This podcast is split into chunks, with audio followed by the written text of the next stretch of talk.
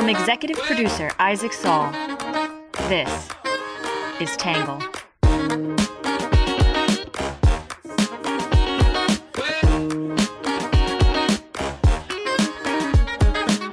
Good morning, good afternoon, and good evening, and welcome to the Tangle Podcast, the place we get views from across the political spectrum, some independent thinking without all that hysterical nonsense you find everywhere else.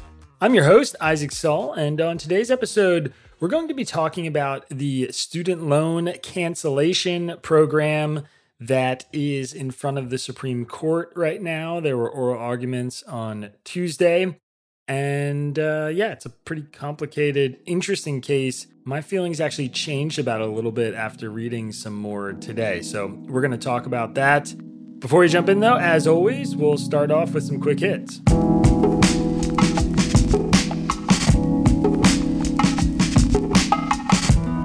First up, the Biden administration opened up applications for chip manufacturers to apply for government funding, including requirements that firms must meet, like providing childcare to workers.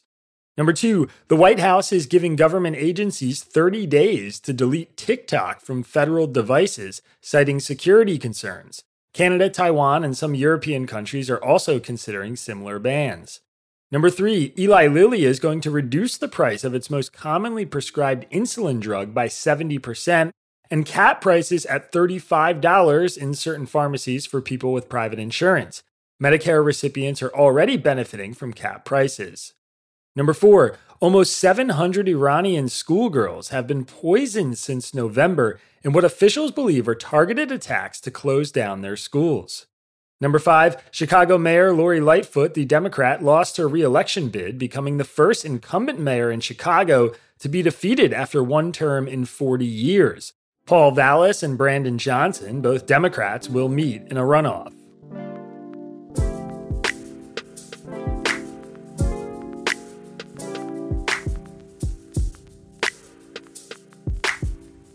The Supreme Court is hearing arguments today on President Biden's student loan forgiveness plan. The policy seeks to cancel roughly $430 billion in student debt for about 40 million borrowers. After months in legal limbo, President Biden's sweeping student loan forgiveness plan faces a critical week at the nation's highest court. Lawyers set to argue their cases before the Supreme Court justices on Tuesday. 43 million eligible student loan borrowers anxiously waiting the court's decision. A group of Republican led states are suing the Biden administration over the plan, saying it's expensive and unfair and an abuse of power. The Biden administration says those states don't even have the standing to sue in the first place. On Tuesday, the Supreme Court heard oral arguments in a challenge to President Biden's student debt cancellation program. Members of the Supreme Court's conservative majority seem skeptical of the legality of the program, casting doubt on its future. During arguments, the court is focusing on two questions. First, do the litigants challenging the administration's program have standing to sue? Second, whether the administration violated a separation of powers principle known as the major questions doctrine by acting without explicit congressional authorization to implement the program. We previously covered the legality of President Biden's student loan cancellation. There's a link to that story in today's episode description. But a quick refresher. Both former President Trump and President Biden invoked the Higher Education Relief Opportunities for Students, or HEROES Act of 2003, which was designed to grant waivers or relief to student loan recipients in connection with a war, military operation, or national emergency to suspend student debt payments. But Biden took it a step further, asking the Department of Education to explore whether the HEROES Act could be used to cancel student debt. The department concluded that it could, releasing a memo saying the act, quote, grants the secretary authority that could be used to effectuate a program of targeted loan cancellation directed at addressing the financial harms of the COVID 19 pandemic, end quote, and gives broad authority to grant relief from student loan requirements during specific periods, a war, other military operation, or national emergency, such as the present COVID 19 pandemic, and for specific purposes, including to address the financial harms of such a war, other military operation, or emergency.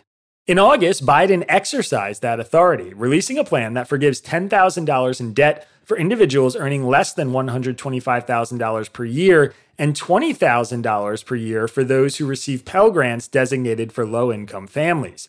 The Congressional Budget Office said the plan will cost about $400 billion over 30 years. Roughly 26 million people have applied for student debt relief, and more than 16 million of those applications have been approved. But the program has been on hold since November when a judge in Texas struck it down. As of yet, no challenger withstanding to sue has brought their case to the Supreme Court. On Tuesday, the justices spent most of their time on Biden v. Nebraska, which court watchers believe has the best chance of succeeding. In that case, six Republican led states Arkansas, Iowa, Kansas, Missouri, Nebraska, and South Carolina have challenged the order's legality. The states initially lost the challenge on standing, but a three judge panel of the U.S. Court of Appeals blocked that ruling. In a separate case, two individual borrowers who were deemed ineligible for the program for different reasons are suing on the basis that they were unjustly deprived of a government program, urging the administration to expand the plan to provide greater relief. A lower court has ruled that they do have standing. First, the Supreme Court will rule on whether either of the plaintiffs have standing, then it will make a determination about the legality of their arguments. In Biden v. Nebraska, the states argue they have standing because Missouri created and controls the Missouri Higher Education Loan Authority, or MOHELA, which services student loans. And Biden's debt cancellation program threatens to cut MOHELA's revenue source by 40%. U.S. Solicitor General Elizabeth Prelogar argued that even if MOHELA were harmed, that harm wouldn't be sufficient to justify a lawsuit, an argument the liberal justices seem sympathetic to, but the conservative justices do not. If the court rules that either plaintiff has standing, it would be likely to strike the program down. Over the course of this Supreme Court's decision so far, it has pushed for clear grants of congressional authority when it comes to major policy. In June, the court struck down the Environmental Protection Agency's ability to regulate carbon emissions based on the major questions doctrine. It also ruled against the Centers for Disease Control and Prevention, which it said was not authorized to impose a moratorium on evictions. Similarly, the court ruled that the Occupational Safety and Health Administration could not force workers to get vaccinated against COVID or undergo regular testing. While the ruling would have a large impact on the Biden administration, it could also reverberate throughout the government, affecting when and how states can challenge federal policies in court. A quick reminder we are not discussing the merits of student loan cancellation, which we covered in two previous editions, only the program's legality, which the court should decide by July. Today, we're going to take a look at some arguments from the left and the right on the standing question and the legality of the order, and then my take.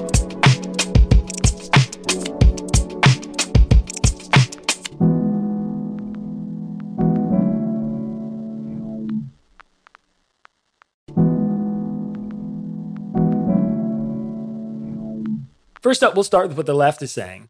Many on the left argue that the HEROES Act does explicitly authorize the program Biden implemented. Some argue that either way, the plaintiffs that Republicans found don't have standing to sue. Others say the arguments went surprisingly well for the Biden administration, even if they are still likely to lose.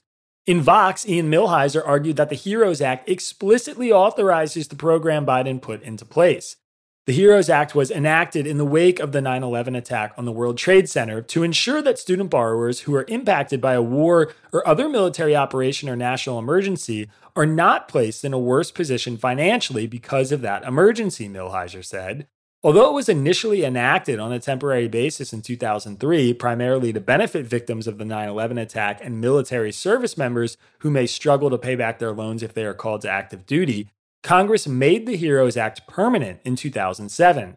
The HEROES Act does have some important limitations, the most important of which is that the Secretary's power to alter student loan obligations is only triggered when the President declares that a national emergency exists, and it only extends to military personnel and other individuals impacted by that emergency. But when such an emergency like the 9 11 attack or the COVID 19 pandemic arises, the HEROES Act speaks in sweeping terms about the Secretary's power to alter loan obligations. Under the statute, the Secretary is authorized to waive or modify any provision of the federal laws governing student loans, including the provisions governing borrowers' obligation to repay their loans and the provisions governing cancellation of student loans. This power may be exercised as the Secretary deems necessary in connection with a war or other military operation or national emergency. The HEROES Act also permits the Secretary to forgive loans in mass rather than requiring the Education Department to individually determine which borrowers are eligible. According to the statute, quote, the Secretary is not required to exercise the waiver or modification authority under this section on a case by case basis. In MSNBC, Jordan Rubin emphasized that neither of the plaintiffs appeared to have standing. It's a conservative idea, broadly speaking, that can be used to shut down the courthouse door to claims. But Tuesday's argument showed the absurdity of the legal challenge from the Republican controlled states, including Missouri, which pressed a standing argument based on the relief program's impact on the Missouri Higher Education Loan Authority. Though that sounds like something that can make sense, the Loan Authority is an independent entity that could have brought its own suit, but didn't, Rubin said. As Justice Ketanji Brown Jackson pointed out in arguments using the Loan Authority's acronym, if Mohela is being injured as a result of the plan, or at least that's the allegation, Mohela has the ability to defend itself and its interests. The court would be breaking new ground if the justices found standing on that basis, Jackson said. Of course, it's not surprising that Democratic appointed justices pressed the standing issue, but they didn't have much company. NBC News' Lawrence Hurley reported of the six conservative justices, only Justice Amy Coney Barrett repeatedly probed whether challengers had legal standing. Other conservatives' lack of focus on standing, coupled with what they did focus on, is reason to concern the Biden administration. That's all to say that in the forthcoming student debt opinion, which is expected by late June, don't be surprised if the majority sidesteps obvious standing problems and then, on the merits of the issue, rules that the administration overreached based on the made up major questions doctrine. In Slate, Mark Joseph Stern said the arguments went well for Biden, all things considered, though smart money is still on the court striking it down. If the Supreme Court truly practiced textualism, this would be an easy case. The liberal justices hit this point over and over again on Tuesday. Congress could not have made this much more clear, Justice Elena Kagan told Nebraska Solicitor General James Campbell, who argued against the program. But most of the conservative justices have devised the tool to wriggle out from under the text of a law, the quote, major questions doctrine. A dubious and ill defined rule that courts can use to strike down any policy that presents a major question if Congress has not authorized it explicitly enough. How major? Nobody knows. Justice Kavanaugh asked Prelogar if she would recognize at least that this case is a case that presents extraordinary, serious, important issues, requiring the court to look at it a little more strictly than we might have otherwise to make sure that this was something that Congress would have contemplated. These questions on the merits, however, often took a back seat on Tuesday. Front and center instead was the threshold problem, the argument for why they were there in the first place. The plaintiffs have struggled mightily to explain why they have standing to sue at all, he said, this doctrine requires plaintiffs to prove three things a concrete injury, a direct connection between the injury and the government's action, and a potential form of relief that would redress that injury. Standing is a problem for the plaintiffs because it's not clear that anyone is actually injured when the government wipes student debt off the books. The government, after all, holds that debt already. A small subset of loans are held by private institutions, but those are not included in Biden's plan.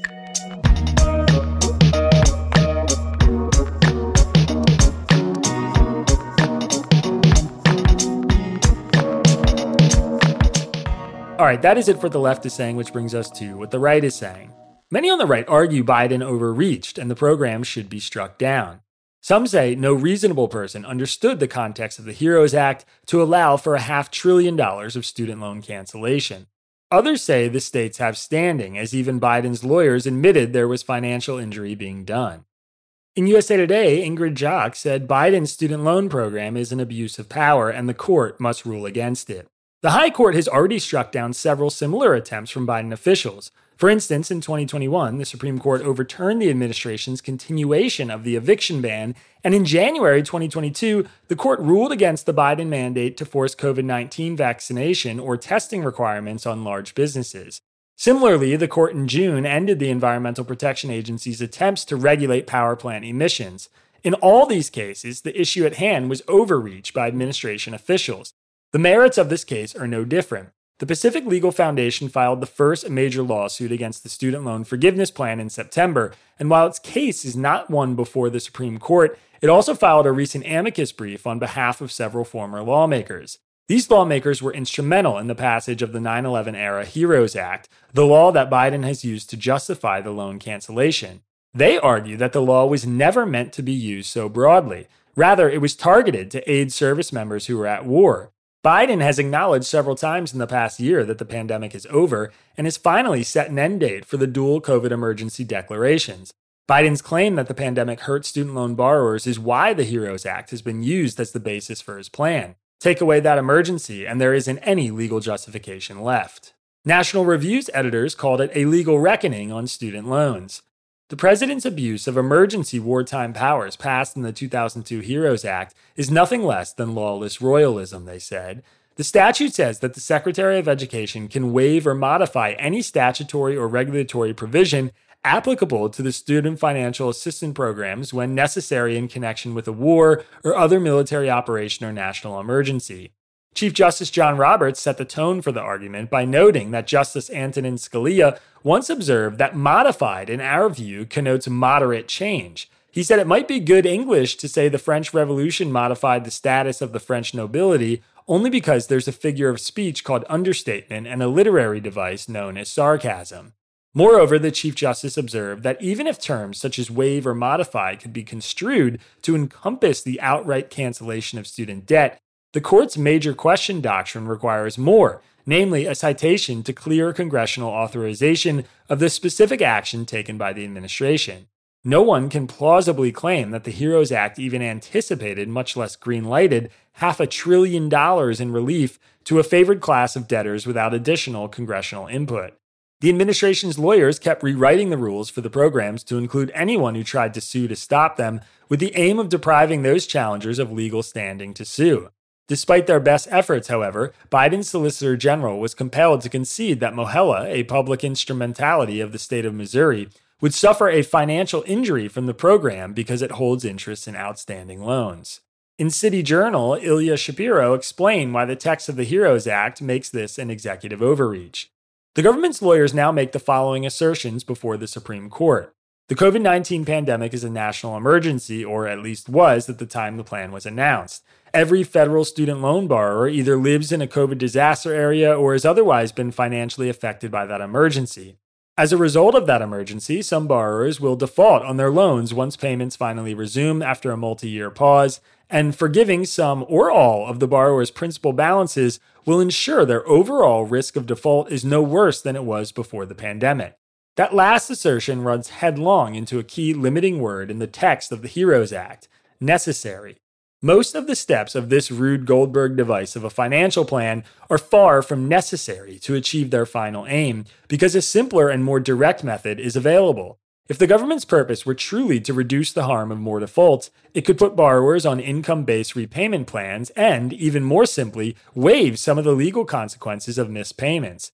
Forgiving $400 billion of debt so that fewer people will suffer penalties for missed payments is like cutting $400 billion in income taxes so fewer people will suffer IRS underpayment penalties.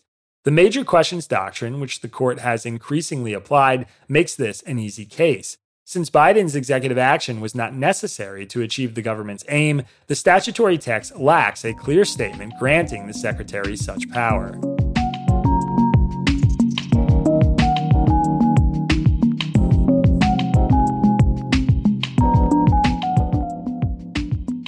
All right, that is it for the left and the right are saying, which brings us to my take. So, last time we wrote about the legality of this cancellation, I said that it was clear to me that Biden was using the HEROES Act in a context Congress had not intended.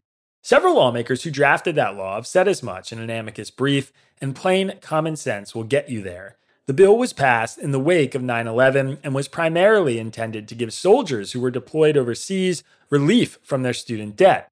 Secondarily, it was also drafted to help people facing natural disasters. Further, Biden's plan is overly broad and does not have nearly enough tests to ensure it is addressing affected individuals who are placed in a worse position financially because of the emergency it is ostensibly responding to, in this case, COVID 19. As I wrote in August, not everyone with student debt who made less than $125,000 in 2020 or 2021 is now worse off financially because of the pandemic. Some are very obviously doing better. This is to say nothing of the fact the Biden administration has been inconsistent with its framing of whether we were in a national emergency or not. Given that I also took a pretty clear stance against the merits of the cancellation, with the caveat that more targeted debt cancellation would be an effective and just economic stimulus, I was expecting to clearly side with conservatives and the right wing justices in this case. My previous suspicions that it would be hard for Republicans to find a legitimate plaintiff have borne out. No commentators seem to be taking the individual borrowers suing the Biden administration seriously, so I'll only give them brief attention here. The entire premise of their argument appears to be that striking down this law would guarantee the Biden administration introduces a different law that does benefit them, which is obviously not guaranteed. They also argue that they had no way to publicly comment on the program, but the HEROES Act is quite explicit that public comments are not required for the Secretary of Education to modify the program. Their arguments seem entirely self defeating. The states have a better argument, but they too have a standing problem. As the liberal justices were quick to point out, Mohela didn't even show up to court. Indeed, the states seemed to be suing on behalf of Mohela and without its consent. They had to file a Freedom of Information Act request just to get internal details about the program so they could compile their case against the Biden administration. This is how the conservative National Review editorial board navigated that reality in making their case against Biden. Quote, Today's arguments focused on the narrow and technical questions of Missouri law regarding the state's ability to sue on behalf of a public entity that it has created and whose board is appointed by the governor and other state agencies, albeit one that could have sued on its own, chose not to, and declined to join or cooperate voluntarily in the state's lawsuit. While the justices are prudent to take care not to unduly widen the courthouse door to everyone who dislikes a federal policy, it does no violence to the law of standing to allow state governments to vindicate the rights of state government entities that have unquestionably suffered harm from an overreaching president claiming vast emergency powers over domestic politics. If that reads a bit like mental gymnastics to you, it's because it is. This isn't a question about whether anyone is, quote, doing violence to the law of standing. It's a technical question about whether the states have standing or not. And while it's true Biden's Solicitor General admitted Mohela might suffer financial injury from the law, that still doesn't answer why Mohela isn't suing on its own behalf or why the state is essentially forcing a lawsuit on its behalf, much less how these states are being harmed by the potential of an independent loan servicer losing money. Again, I was surprised to see the state's lawyers unprepared to navigate this question, as it was the obvious and central tension in the case. Even Justice Amy Coney Barrett seemed a little shocked. It would be hard to see how a win for the state would benefit Mohela, she said, or a win for Mohela would benefit the state if the assets are completely separate. You don't get money out of it, Barrett told Nebraska Solicitor General James Campbell, who's representing the states. If the state wanted money from Mohela right now, does the state have the authority to do that? She asked. Campbell claimed the state had an interest in protecting Mohela, and the state legislature could theoretically take action to request money. But Barrett seemed unconvinced. Do you want to address why Mohela is not here? She asked. Campbell maintained the state has the authority to speak for Mohela, but couldn't seem to explain why or how. Ironically, challenging standing is a traditionally conservative legal tactic. As Stern rightly pointed out, for decades, conservative justices have deployed this doctrine to defeat progressive litigation. It would be incredibly inconsistent for the Supreme Court justices in the conservative majority to not address the standing issue clearly here.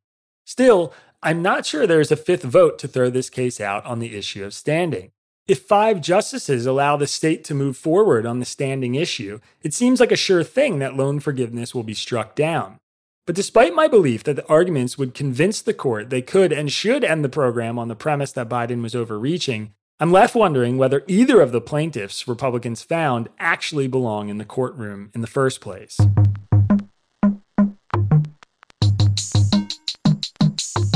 All right, that is it for my take. We are skipping today's reader question because our newsletter got a bit long. But as always, if you want to ask a reader question, you can do that by writing to me, Isaac, I S A A C, at readtangle.com. Next up is our blind spot report. Once a week, we present the blind spot report from our partners at Ground News, an app that tells you the bias of news coverage and what stories people on each side are missing. This week, a story the left missed is how the University of North Carolina dropped its diversity, equity, and inclusion hiring requirement amid growing backlash. A story the right missed was a new analysis showing that in Britain, black people are seven times more likely to die after being restrained by police.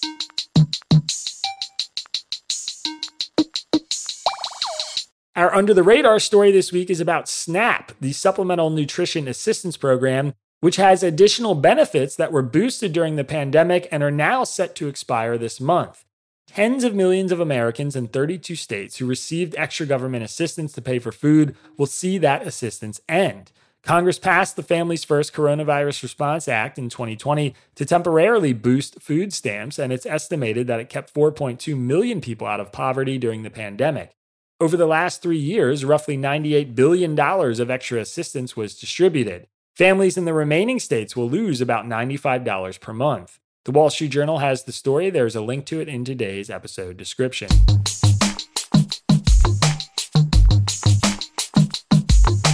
All right, next up is our numbers section. $1.6 trillion is the amount of student debt owed by borrowers. The estimated cost of Biden's cancellation program over 30 years is $400 billion. The estimated number of people eligible for this program was 40 million. The number of borrowers who applied was 26 million, and the number of borrowers who were approved for the program was 16 million. All right, and last but not least, our Have a Nice Day section. A new study confirms what many parents and teenagers probably suspect. Less screen time improves teenagers' feelings about themselves. American teens spend more than eight hours a day on screens, and concerns are growing about the impact on their mental health. On Thursday, the American Psychological Association published a new study that followed hundreds of teenage participants who experienced symptoms of anxiety and depression. In a matter of three weeks of reduced screen time, they saw noticeable differences in how participants rated their satisfaction with their own weight and looks. This randomized controlled trial showed promising results that weight and appearance esteem can improve when people cut back on social media use, wrote psychologist Andrea Graham. Oregon Public Broadcasting has the story, and there's a link to it in today's episode description.